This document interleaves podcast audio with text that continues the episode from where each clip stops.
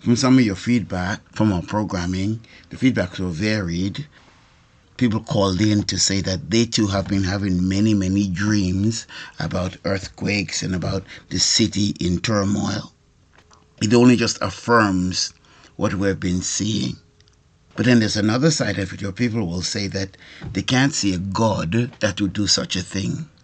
I would challenge you just to go back to the scriptures and look at to see this God as he reveals himself. Saints, the love of God and the wrath of God, they are one together. He is that God. Notice so many times when he would promise blessings, he would also threaten to say, if you don't do it, then these are the consequences. And if we don't take his threat seriously, we will find ourselves at the short end of a stick. A man named Eli, high priest, powerful man, called by God, God came to his house and spoke to him. He did not rise up to address the concerns of God's heart. And after that, God came again to his house and said to a small boy Samuel, Everything that I said that I was going to do Eli's house, I'm going to do it. And then he summarized it by saying this that the sins of, of Eli's house will never be atoned for, not with sacrifices or with offerings. There's nothing they're going to be able to do to get me to forgive them or to wipe this out. This is God. He also talks about the sins of Manasseh, where he covered the land with innocent blood. And it says that God would not forgive those things that Manasseh did. Even though Manasseh repented and he humbled himself and he cried to God, the sins on the land were not dealt with. And uh, those sins of the land, the blood of the innocent crying out for vengeance, has to be addressed by a just judge. Beloved, we've been crying to God God, we've heard you. We've heard you. Now, what is it that you want us to do? I've read in your word where when you're speaking judgment, you give details as you did with Jeremiah and with Ezekiel and with an Isaiah. You give details. And we've been crying to God, crying to God, God, show us, give us understanding. Here, since I was led to the sharing from our friend Apostle John Mulinde from World Trumpet Missions in Uganda when he first came to America with a prophetic word for our land. And I'm just going to allow him to unpack it for you in his voice for the rest of this program. I pray that you'll be able to, to sit here and appreciate and then allow your heart to respond to this. May God bless you so much. Jesus, we give you praise, we give you glory and honor. Lord, we know that we've all come a long way in our spiritual walk and ministry to you. We've all met the valleys and the mountains. We've come up against walls and we've come up against the constraints of our system. And Father, many times we felt like we want to settle for what we see today rather than what we know is offered to us in the scriptures. Lord, I pray in Jesus' name that through every kind of ministry that is going to be here in the next few days, that somehow you'll get through to every one of your people, every one of your servants, everyone according to your to the responsibilities you've called them to. That Lord, somehow you'll speak into our hearts the direction for the next the next era, oh God, that we don't leave this place, oh God, as we came, but we leave having heard you, having met with you, having conferred with you, oh God. And Lord, we pray for the grace, the grace to receive and to apply, to walk the walk, Lord. And in all things we say, all we desire is your glory, and let your will be done. In Jesus' name we pray. Amen. Amen. I'll ask you to go with me to the book of Psalms, Psalms 11, verse 3. And it says, When the foundations are being destroyed, what can the righteous do? That's a wonderful question to ask ourselves. When the foundations are being destroyed, what can the righteous do? And there are many, many ways we could approach this particular scripture.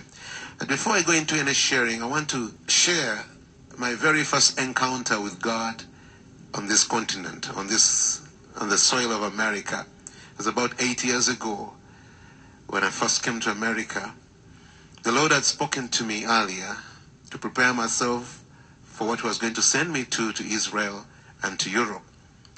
And I spent many weeks, actually months, praying with the intercessors in Uganda, spending many hours just interceding for these two lands.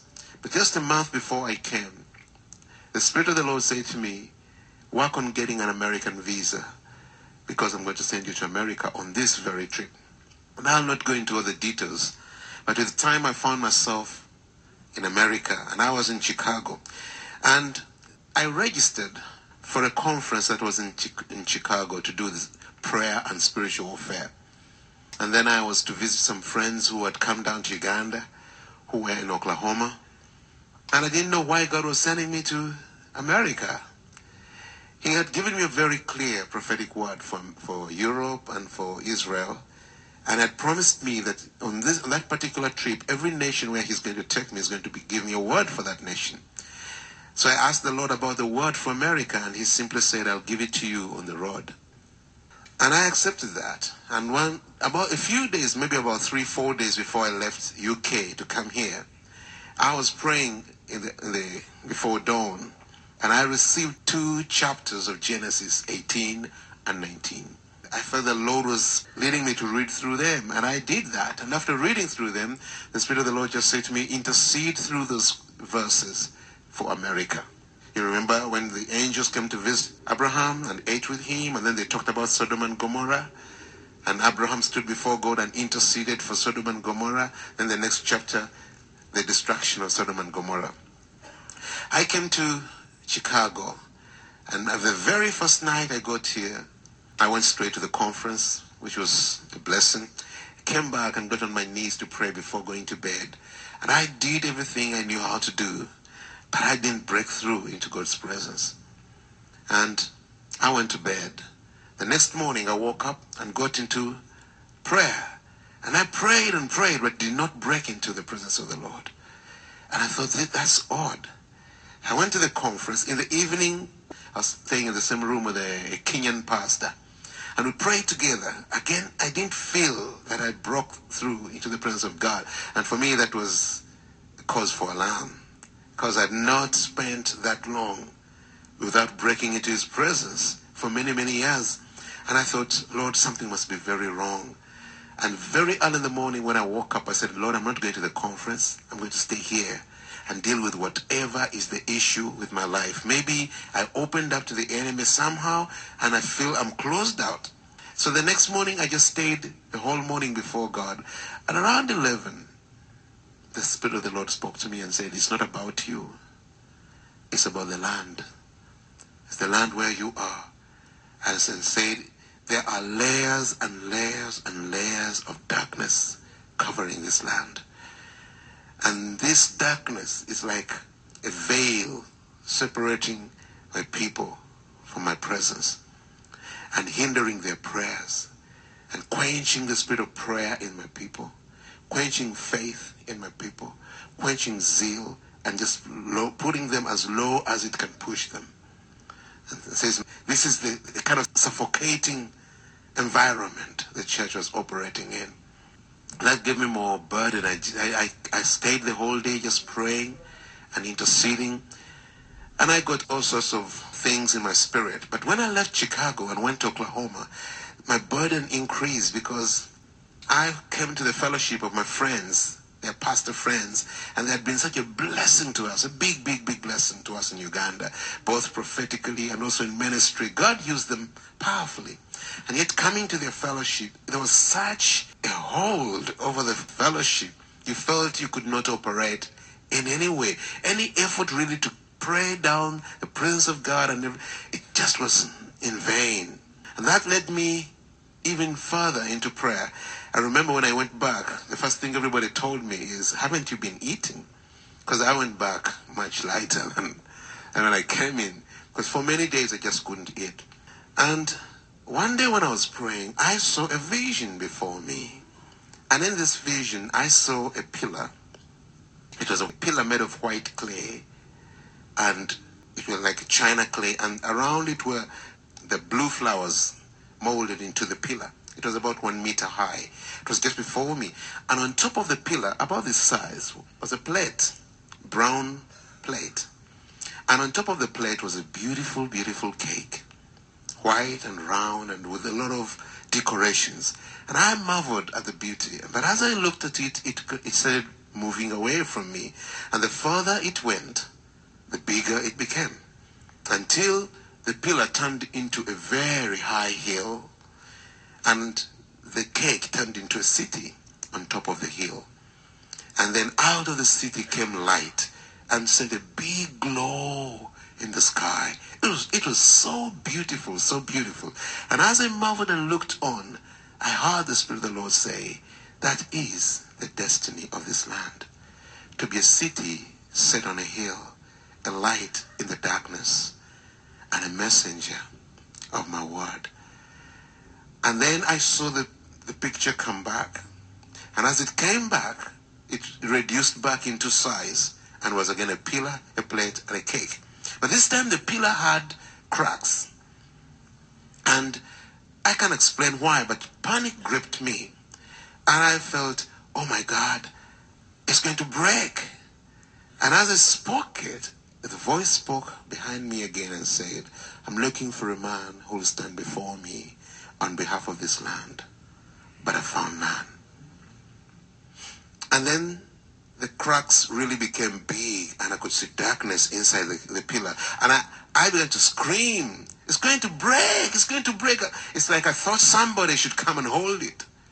And as I screamed, the pillar broke. And when it broke, the plate fell and broke into two pieces. One piece fell this way, the other piece fell that way. And the cake just fell in the middle and just broke into very, very, very small pieces.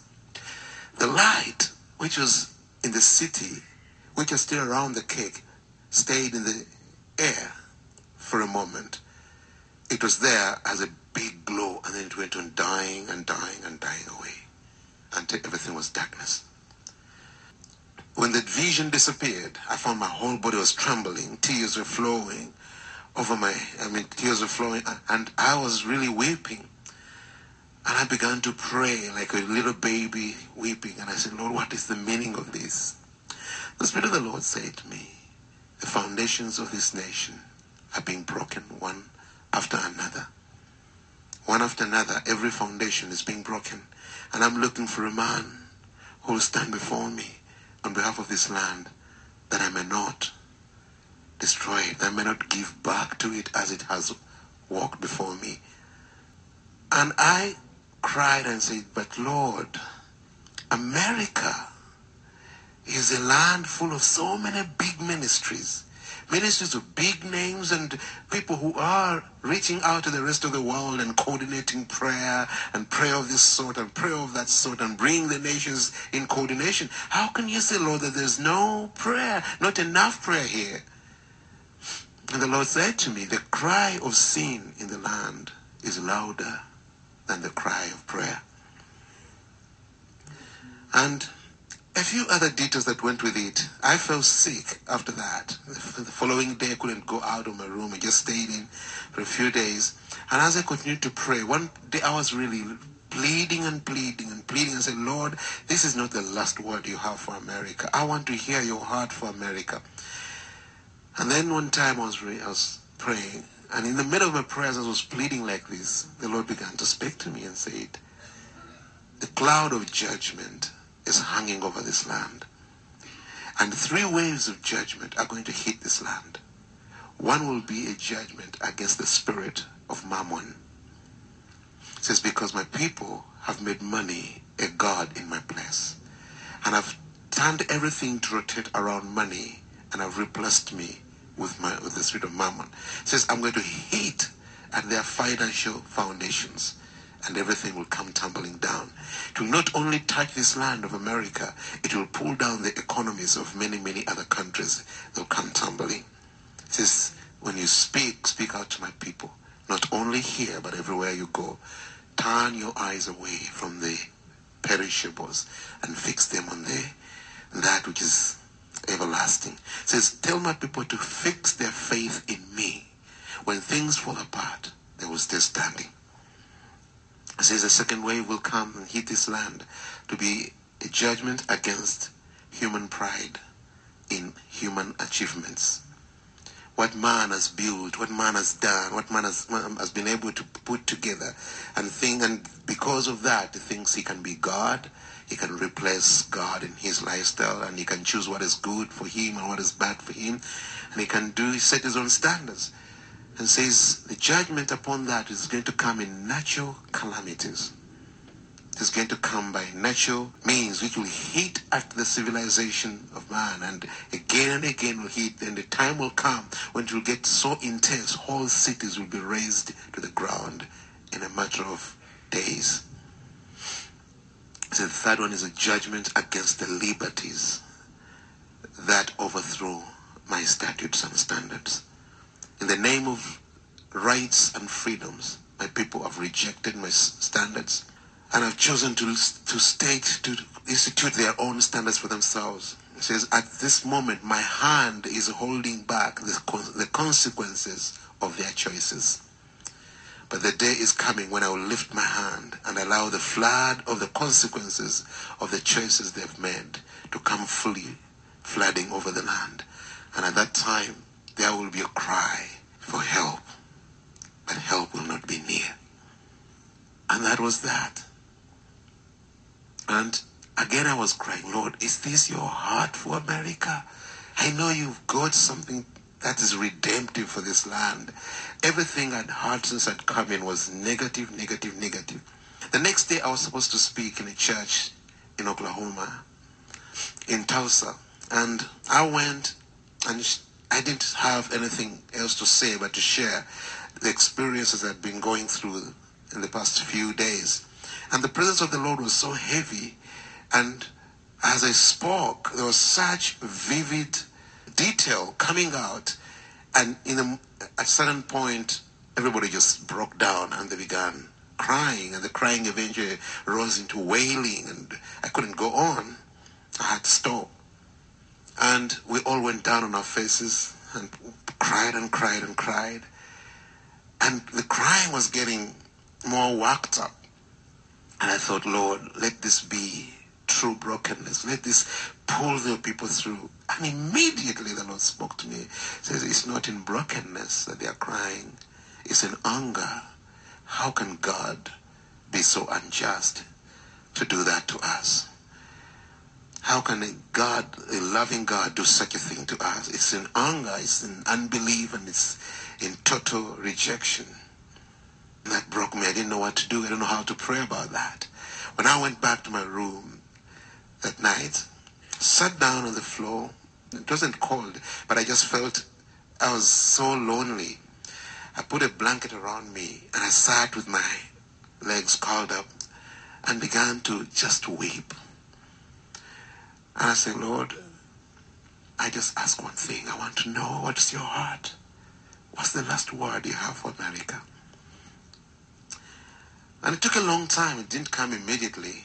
But with time he said, pray that the remnant will be big and strong and that they will not fear to stand and they will have the faith to claim this nation back. My purposes for this nation are yet unfulfilled. I'm not through with this land, but I want people who will stand before me on behalf of this land. And for me that was like like like gold. For me that was if i don't know sometimes they say ugandans or africans have got simple faith.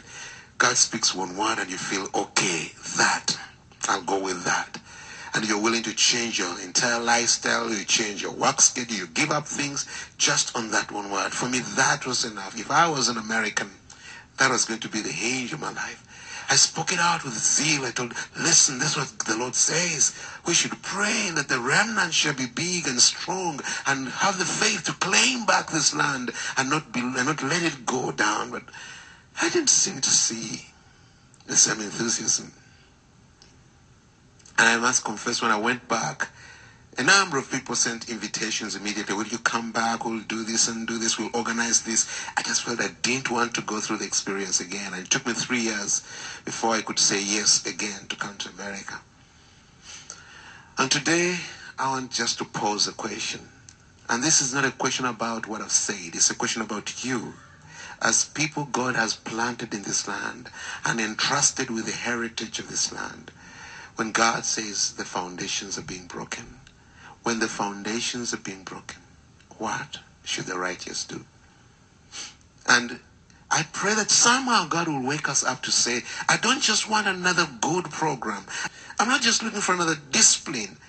I want to stop in my footsteps and say, hey, the foundations left and right are breaking. Everything around me is falling apart.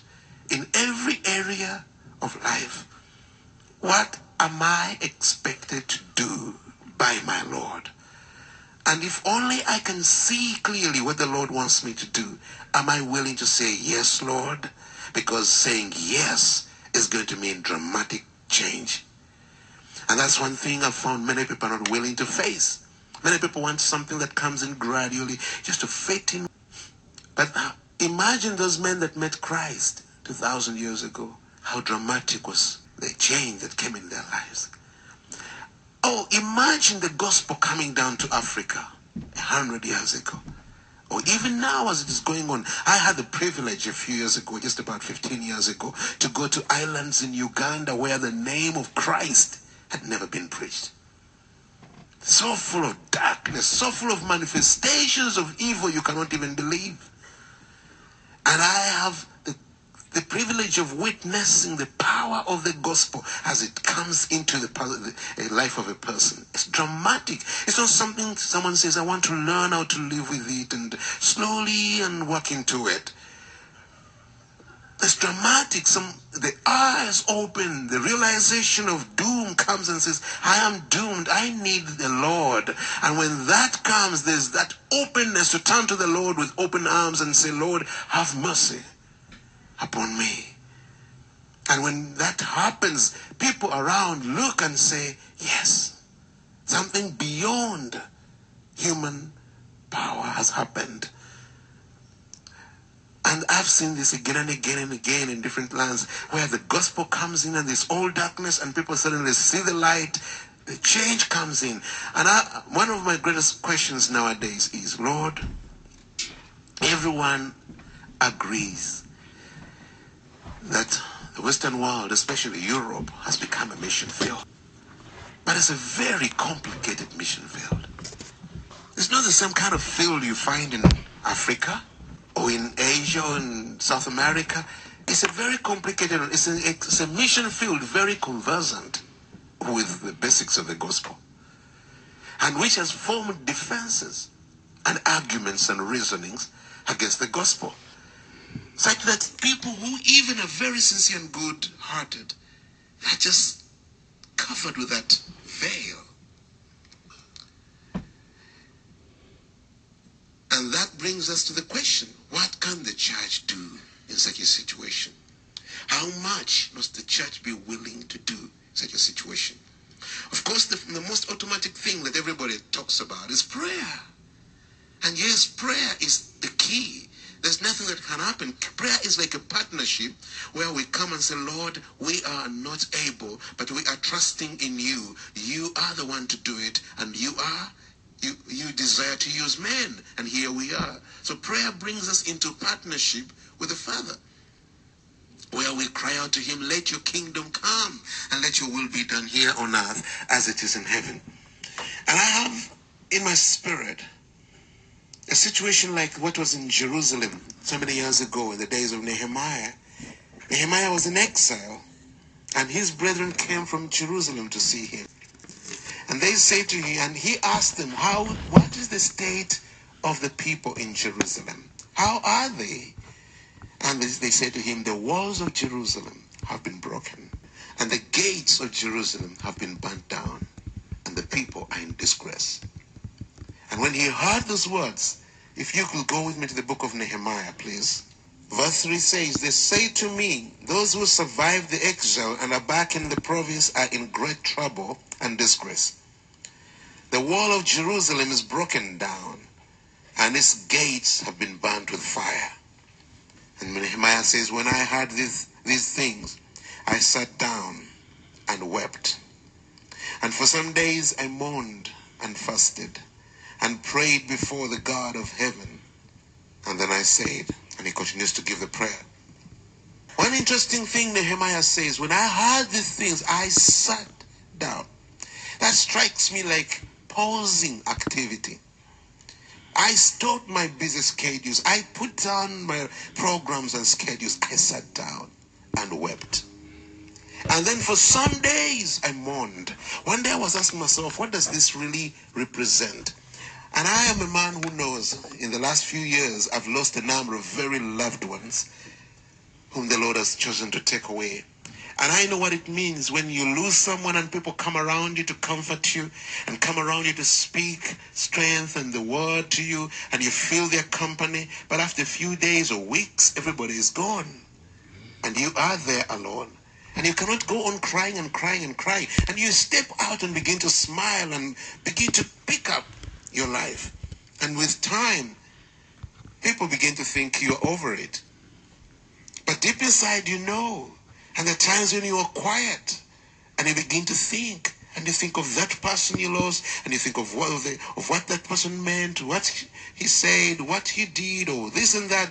And you go through that. And deep inside, you are mourning. In the night, when everybody is asleep and everybody is thinking about the comfort of their beds, you are called up in the bed, going through memories and memories and memories and missing and feeling how deprived you've become. And I thought, how does that re- relate with what Nehemiah was doing? It was almost like, oh my God, what was it like when Jerusalem was still in its glory? What was it like when the wall of Jerusalem was there, the gates were there, and the people were under the presence of the Lord, and the glory of God was with us? Oh, what have we come to?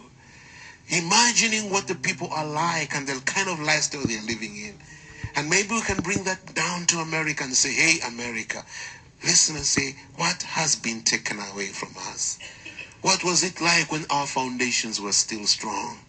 When our walls were not broken? And the church was still vibrant in this land, and this land was known as a Christian land, which is trying so much today to deny. What was it like when the name of the Lord was invoked by leaders and men in, in, the Senate and the Congress knelt down on their knees and prayed together? What was it like when the leaders of cities and states came together and made covenants with the Almighty God and say, Lord, we offer this city to you. We want you to be the king of this city. And if only there are people who would stop and mourn for days, it may come slowly, but if we give it space, it will come through. And you begin to think, what have we come to? Then one of the reasons we lack passion today is we don't stop. We are so fast and we're busy and doing things and trying to add this to program to the other program. There's not enough time for the heart to calm down and meditate on what it means that America has come to today. But Nehemiah wept, and for many days he mourned and he fasted. He subdued the flesh, that the spirit may even rise higher to the Lord Almighty. And out of that came his prayer. Prayer alone. Many times we look at prayer as the power, but I want you to see the things which empower prayer. The things which build up prayer, the things he did, he said he sat down, he wept, he mourned, he fasted, and then out of that he cried, Oh my God. The prayer did not just come out of, okay, that's what has happened, let's go and pray about it. The prayer came out of the depth of the heart. It was travailing prayer. You know, travail is related to giving birth. It was a prayer that was from deep inside was travailing prayer and it, he interceded he repented he confessed the sin and eventually he saw in his spirit a vision of what needs to be to be done he saw i need to go to jerusalem i cannot stay here and just say lord lord lord do something i need to go but how do i go i'm a slave here i'm under another man's power oh lord give me grace before this man it was not oh, no longer about help them, Lord, help them. Now it was about help me to go do something. Give me grace, oh Lord, that I may be released with this man and equipped to go and do the needful. And I think all prayer should reach the place where we are not only mourning and grieving over things, but we come to see the direction the Lord is pointing and say, Lord, I want to be part of that. Give me the favor. I don't even see how I'm going to break out of my situation to be to work with you, but give me the grace, Almighty God. And he went down to Jerusalem. And the first thing he did, he spied the broken walls. He spied through the city in the night and saw how the wall was broken and how the gates were burnt, so that he could count the cost of rebuilding the wall. He was not put off by, the, by how big the work was. Then he mobilized the people and he spoke to them, saying, Look what a reproach we have become. Look how the name of the Lord has been profaned amongst us.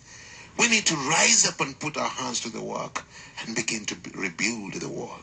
Beloved, I am one of the people that really believe in the power of prayer.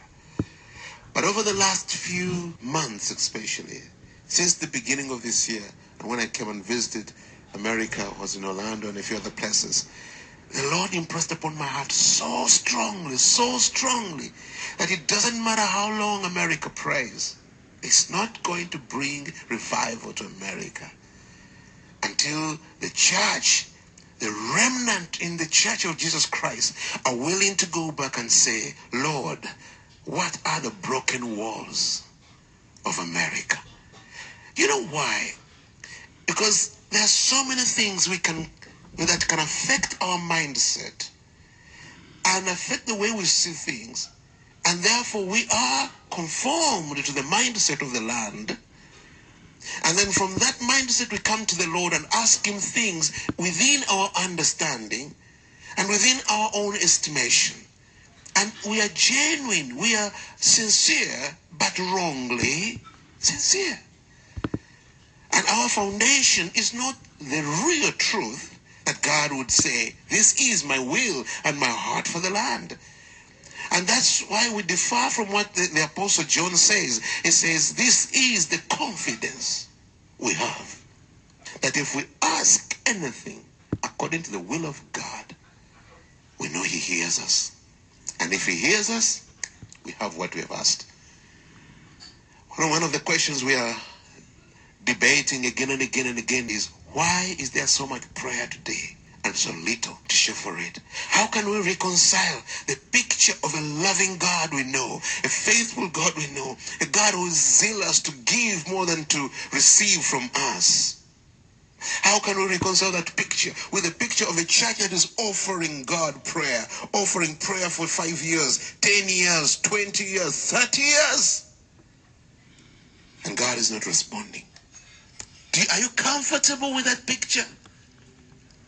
Comfortable with the picture of a God who would take the prayers of his people for 30 years without giving what he can give. And all along, families are being torn apart, children are being destroyed, the society is falling apart, and evil is taking over. And this God is just sitting up and saying, Pray some more.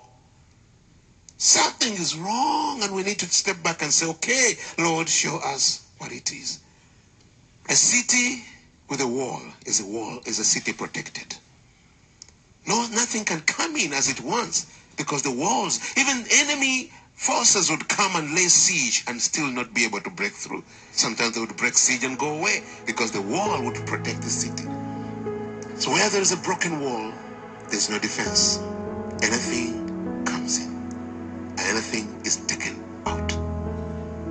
And if you look at that and put it in the in the case of the church, I think a church or is a land a nation whose walls have been broken down cannot stop what comes from outside. Anything goes. Anything comes in, it will come in like a flood, and the righteous will not want it, will not like it, but they cannot hold it back. They will stand and speak against it, but it, they will be overcome because there's no defense. And even the precious things of the city will be taken out. They will be plundered. There will be no defense to stop it. They will go. And that is what is happening in the land. The inheritance is being eroded, taken away, and evil is being forced upon the land. Even those who do not want it are being squeezed into the corner as evil is claiming more and more territory in the land. When the gates of a city are in place, the wise men have got a place to sit. That's where people would come for counsel. That's where people would come to hear the wisdom of the, the old men and the judgment of the judges. That's where prophets would go to speak prophetically to the city. So when the gates of the city are burnt, what does that mean? That the land has got no more credible prophetic voices. No more acceptable voices. Because when the gates were there, everybody knew the place of authority. Not any prophet could come and stand up there except they recognized prophets or oh, those that clearly had the hand of the Lord. But now that there is no clear platform, anybody prophesies anywhere, and people say, Why should I believe them? Or why should I believe her? So there's no prophetic authority. And then there is no wisdom from above. It's just like in the days of Eli, the high priest. The word of God was scarce, and there was no vision in the land. And what is the wall anyway? Again and again we see in the scriptures where the Lord says, This is what you should do. I am the Lord. It's a way of saying, I am the one who made you. I am the one who made the things you're dealing with. I am the one who knows how they should work. So if you just do that, it will be fine with you. But if you don't do that, then these are the consequences. So the word of God is what forms the wall around us. It's a wall of protection. It's the kind of wall Job had. Lot had, Job had over his life, his household, and all, all things he had. The enemy could not touch him. Now, if you look in our lives today and you go back to that scripture, I'm looking for a man among them who would build up the wall and stand before me on behalf of the land. Now, many times we rush to stand before the Lord, but you don't God is saying, I'm looking for a man who would build up the wall and stand before me on behalf of the land, that I may not destroy it. But I found none. Praying people, there are many. Those are many. But people who are willing to go back and say, What is the foundation? What are the precepts of the Lord? And if you go back and read Ezekiel 22, from the beginning to the end, God is not talking about any physical wall. God is talking about the institutions of the land of Israel. It talks about governance, about the princes who rule the land. It talks about the officials who work in the land. It talks about the blood guilt of the land, the idolatry of the land, the immorality in the families. It talks about how the sexual relations have been all distorted. Then it talks about the raising of children, how children are being raised up with a mind to be disrespectful to their parents and show disregard for the authority of their parents. And he he he says, look at this. Then he goes into the business world and says, look at your balances, you look at the taxes you have and the way you gain, you make profit and gain excessive interest and extortion and how you are cheating on one another and you're being so great and unfair. You've forgotten that I am the Lord. He comes down and says, Look at your land. Your land is defiled. Your land is uncleansed. Why? Because of what is happening. Because of everyone is tearing the other. And then he goes down and says, Look at my priests. Look into my house. My priests have become wolves. And they have taught my people that there is no difference between the holy and the unholy, the clean and the unclean. They have led my people into error.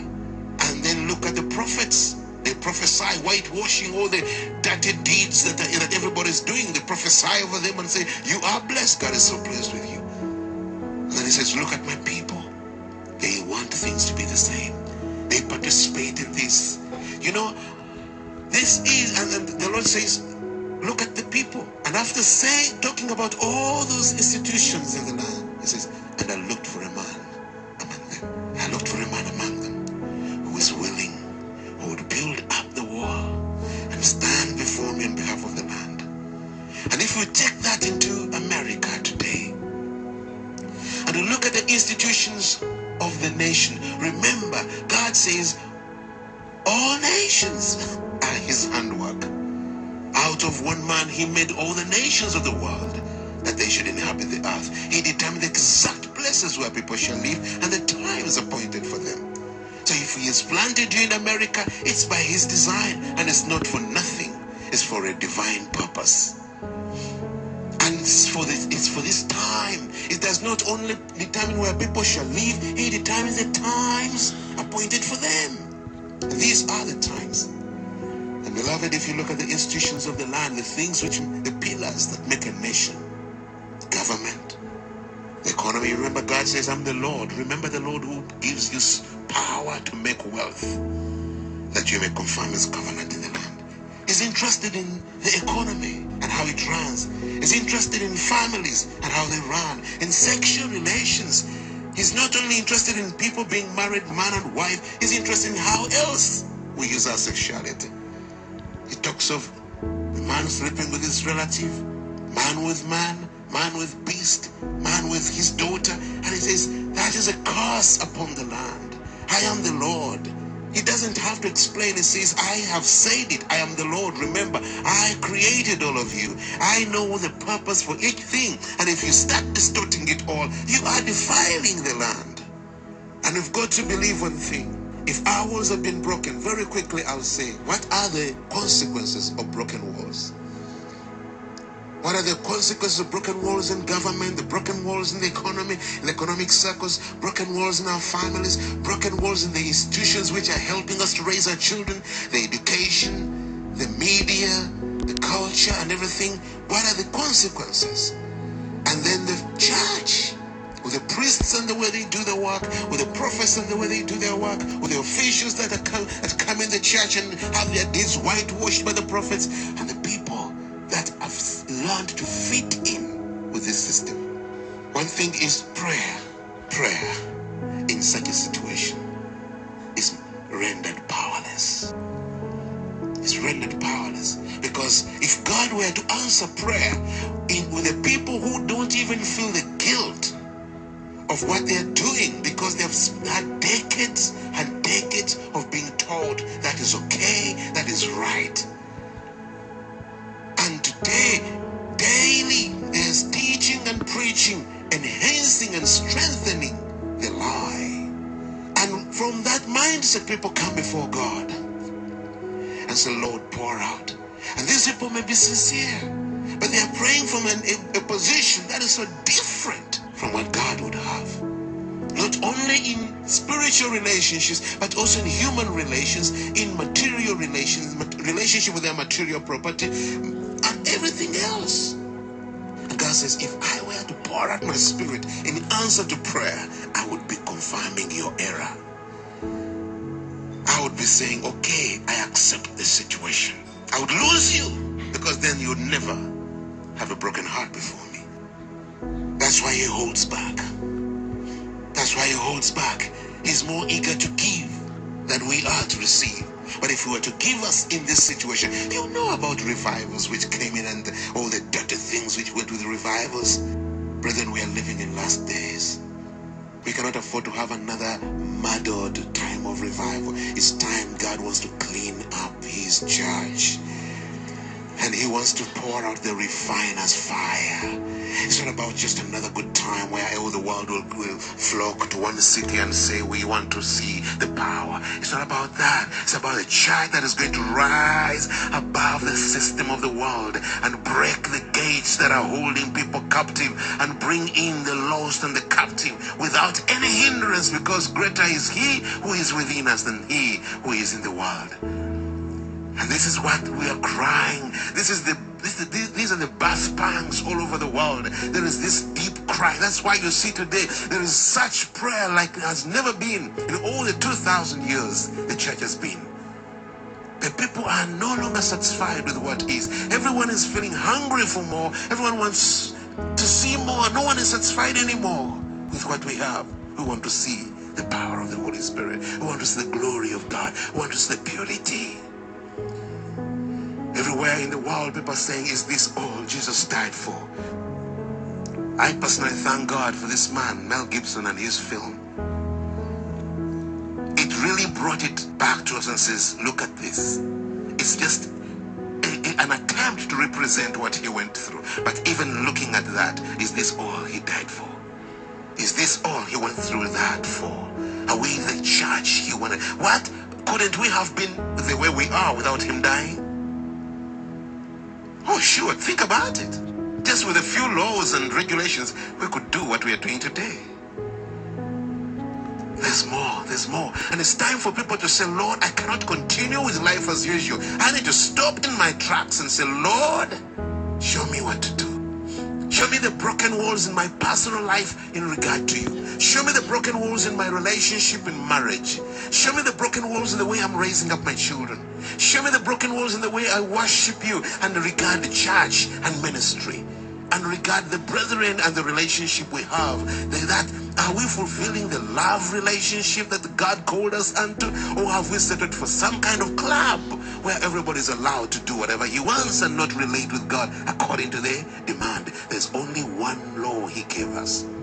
He, he, he did away with all the laws and gave us one law love, and that's the one we don't even care to examine. How many of us are really living trying to check that covenant love where he says, As my father loved you, loved me, so have I loved you. Go and love each other as I have loved you. If we were really hungry, we'd say, Lord, have mercy upon me. Kill that which is in me and hold me back from loving like you want me to love. Because love fulfills the law. Love fulfills everything God wants. And that's one thing that is really lacking body of Christ. And I'm not talking of human love. This is not something we can manufacture. We need to go down before God and say, Teach me. Teach me how to lay down my life, that I may love, that you may love through me.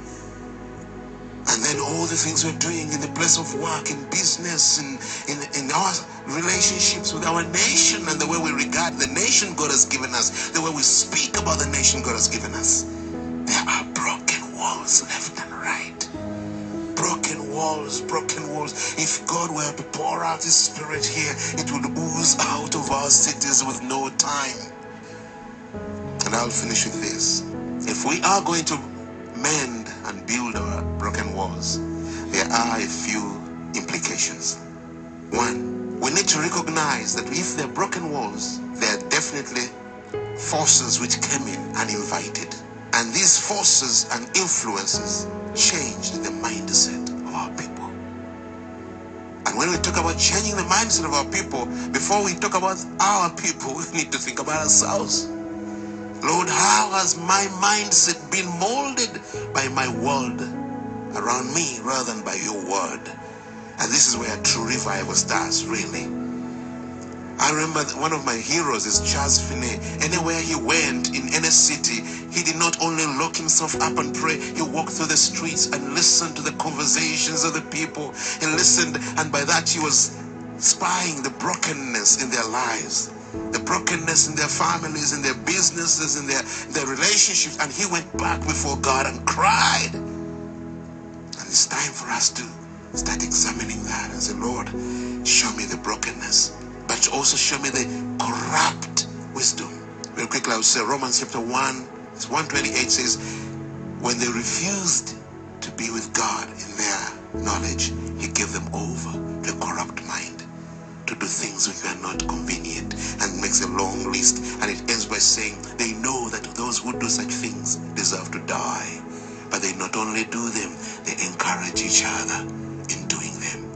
That's exactly what is going on today and it's so easy to be a christian and not realize that you are also encouraging in one way or another the wrong concepts to go on in the land or in the family we just were in Canada, Toronto, and these wonderful families, very loving parents and zealous and crying before God when you look at the lifestyle of the children that stay with them in their homes.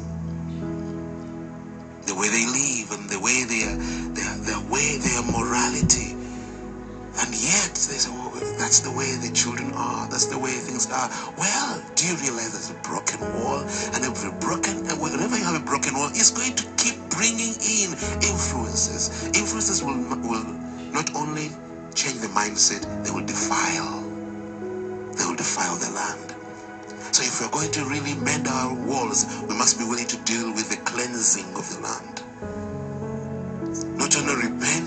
Confessing sin, but dealing with anything that defiles the land and take it out of our midst. cleanse up the land, cleansing up our personal lives, our homes, our churches, our businesses, and our relationships. Another thing we need to realize is the enemy does not only come in and defiles and changes the mindset. When, when the enemy succeeds in changing the mindset, he has a foothold to take into bondage. Forget these teachings about, oh no, a Christian cannot come under any bondage. Well, watch the fruits. Watch the fruits. They will show you who is at work the Spirit of God or the Spirit of the world. Therefore, we must come to terms with the issue of resisting the enemy. The Bible says, Humble yourselves before God, submit unto the Lord, and resist the enemy. Now, I understand that there's a concept of spiritual warfare that has been handed out down through the ages, which is not as it's not effective, and many people have chosen not even to think about that. But the time has come to recognize that we are dealing with spiritual realities. And these realities, these forces are real, they are operating. This is why today you have a team that is working together with you and they're full of zeal. And the next day, one of them comes up with a totally wrong spirit. And because most people in the church here in America have chosen to flee from spiritual confrontation, the next thing you do is to judge the brother or the sister. If possible, push him out of the fellowship because he's really exhibiting a wrong spirit. But wrong spirit is not the person. The person is a child of God, loved of God, and God wants him free. So if we don't know how to deal with the spirit, we're going to judge the person. We need to be equipped to wage warfare and break the yoke. And tonight I just want to say, I said a lot of things. I hope the Lord will take out that, something and bring it to me to mean something in our hearts. But the most important thing is to say, Lord, give me a heart that connects with you. Give me a heart that is able to process what you're showing me. It's not enough to say, Lord, show me the way. And then after showing you the way, say, Oh, thank you, Lord, that was good. You need to decide whether you want you are going to take the way. Or you're going to stand back and say, somebody else show me the way. I wasn't very sure when he showed me. Next year I'm going to come back and say, Will you do it again? Just make sure I and that's what we are doing every year. Show me the way and we don't walk the way. May God have mercy upon us. Why don't we rise up and talk to God? I would like to ask that we pray in three phases. One should be personal. Just you coming before God and just say, Lord, have mercy upon me. Open my eyes to see what you see and to feel what you feel. And really help me not just to be an observer, but to walk with you. And then the second thing should be, I would like us to pray together. We'll turn around and make little little circles of three, four people. Just hold hands and just pray for each other that these these days we have here this week, God will come through every time, every period of ministry and word, the teaching, the fellowships that you're going to have here, that God will somehow minister to us in a way. Pray for each other not to miss what God is doing. Pray for each other not to miss what God is saying. Pray for each other to have the, the heart, a soft heart before God, willing and ready to move with God. And then the third way of prayer, I would ask, let us we lift up America lift up America before God and cry for the remnant out there. There are men and women out there who still have a hunger for the righteousness of God, for the glory of God. And let us just pray, God, please reach out even this week. Reach out to these men all over America from north to south, east to west. Raise up the remnant, raise up the remnant and strengthen the remnant to be strong and claim back this nation for your purposes.